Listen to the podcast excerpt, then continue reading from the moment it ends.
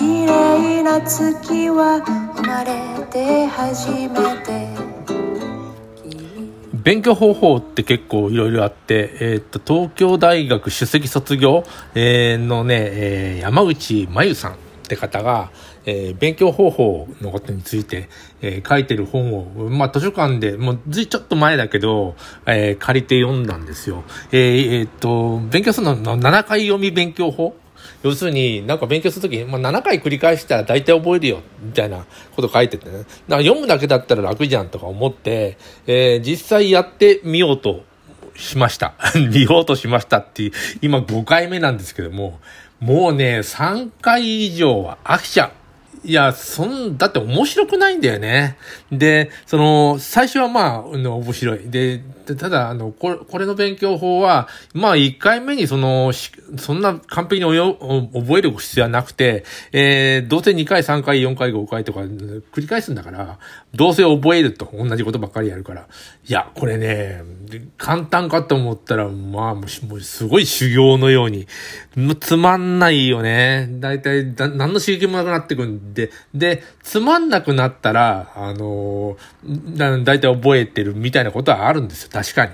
で、例えば、あの、中学校とかの、小学校でもいいとか、まあ、中学か、中学の定期テスト、えー、にかける、えー、なんと時間、えー、今日いちかもくにしてじゅうじかんやればだいたいきゅうじゅってん以上、えー、かひゃくてんは取れるというようなことなんですね。じゅうじかんかければだ、だいたいその範囲、少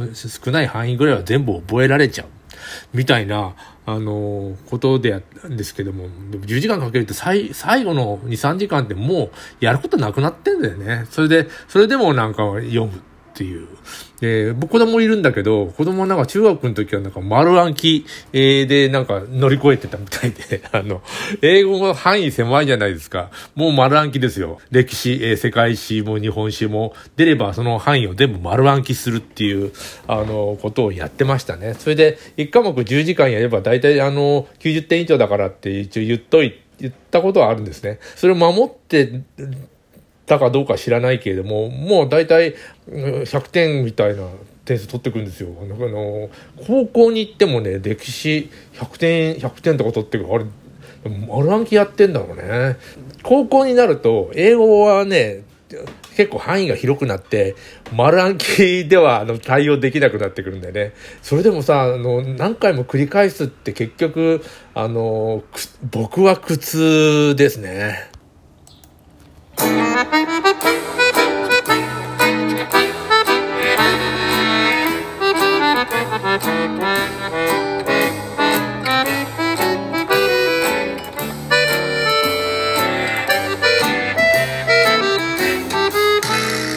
街灯に透けるコウモリの羽、葉っぱみたいな緑色、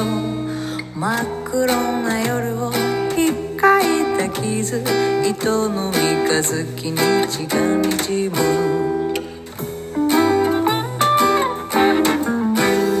川に沿って流れてくる散歩道、流れてきたベンチに座り君とタイムトラベル、君の瞳は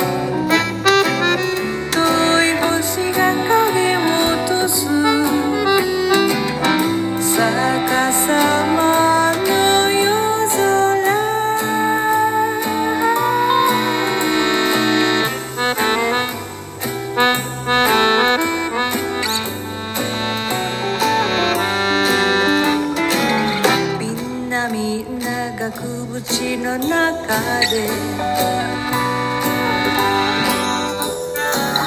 長い長い廊下の壁に飾られてこっちを見てるよ、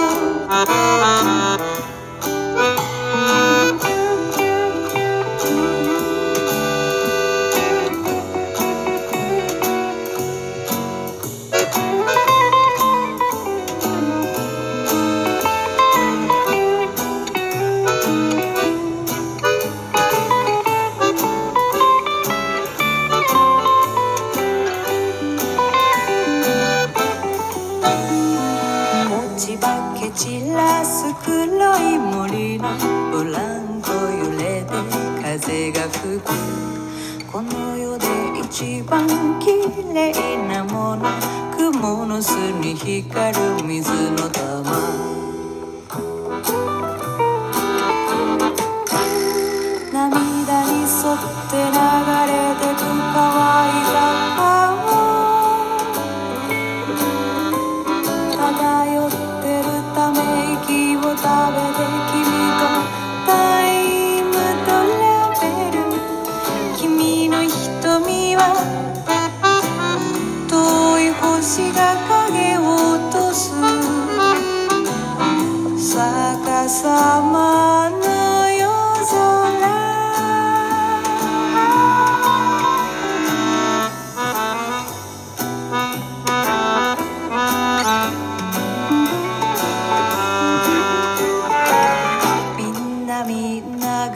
口の中で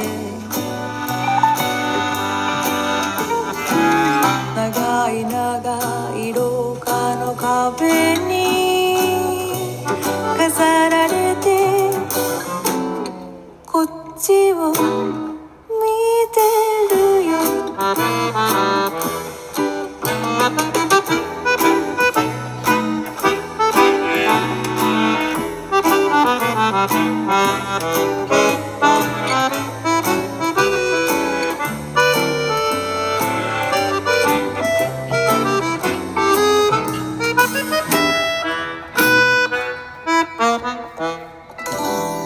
えオランさんの真っ黒美術館でした。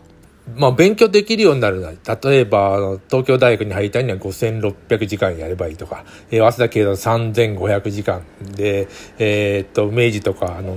えー、マーチ、えー、にせんごひゃくじかんぐらいとか、一応ね目安みたいなのあるんだけども、あのーまあ、これカロリーみたいなもんで、バナナが何カロリーとか言われても、あのバナナにもよ、もうよるわけじゃん。あのトマトトマト何カロリーとか、カレーライスが、えー、ななひゃくカロリーだってどいろんなカレーがあるわけで、その通りではないわじゃない。まあそれダイエットの話なんだけども、えー、人によるよね。で、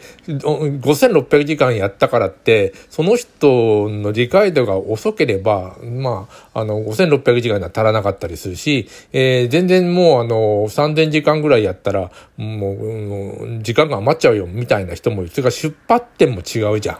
なので、えー、の時間で測るのは難しいんだけど、ちょっとね、あの、こんだけやればっていうのを、わか、なんていうの、平均的な人がこれだけやればっていうのはあると思うんだよね。やっぱりさっき言った中学校の、えー、定期試験、じゅうじかん、いち教科はじゅうじかんぐらいをかければ大体あのきゅうじゅってん以上取れるとかさ。これはありそうだよね。それからあのー、ああ、でも人によるのかわからない。遺伝って問題、えー、息子がいるんだけど、なんか似てるよね。言ってることが似てる。もう姿形が似てるっていうのは、まあ、親子なんだからそうだけど、なんかね、言ってることとか、えー、やってることが似てるんだよね。えー、これは、子供も思うのかな、これがよくわかんない。でも僕はなんかね、これ、そっくりなことをやってるなっていうことがあるんですよ。えー、まあ、親子だから当たり前。でも当たり前のようで当たり前じゃないよね。あの、勉強もさ、環境ごじゅう、えー、っと、えー、遺伝ごじゅうとか言うけど、まあ、環境は確かに大きい。えー、家に一冊も本がない。家の家に住んでる人た、人もいるんだけど、いや、考えられないね。今僕はあの本、本をどういうふう、勝手に増殖するんで、えー、どうやってそれをあの、処分していくかみたいなことを考えちゃうし、もう家に例えば工具とか、なんだよ、大工道具ばっかりある家の子は、えー、そ、それに影響は受けるだろうし、えー、スポーツが好き、えー、もう野球が好きな親の息子っていうのはやっぱり野球がある環境になるわけだよね。なので環境は大きい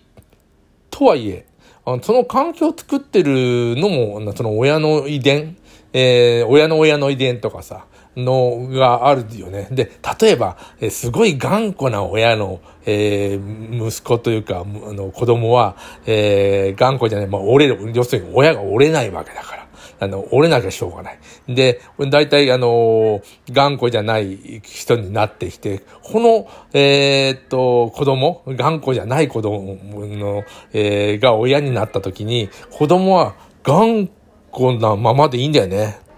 え、覚醒遺伝なんてよく言うじゃん。あの、おじいちゃんが、あの、折れなかったら自分、そのおじ、そのおじいちゃんの息子の自分の父親とか、母親が頑固で、の、頑固だから折れなきゃしょうがないから、その、その子供は、あの、頑固じゃなくなって折れる性格を持ってるっていうことは、なんかね、これはあるみたいに思うんだ。あの、周りを見てると。だってすごい頑固な、あの、親の、ね、子供ってさ、えっと、折れるっていうか、あの、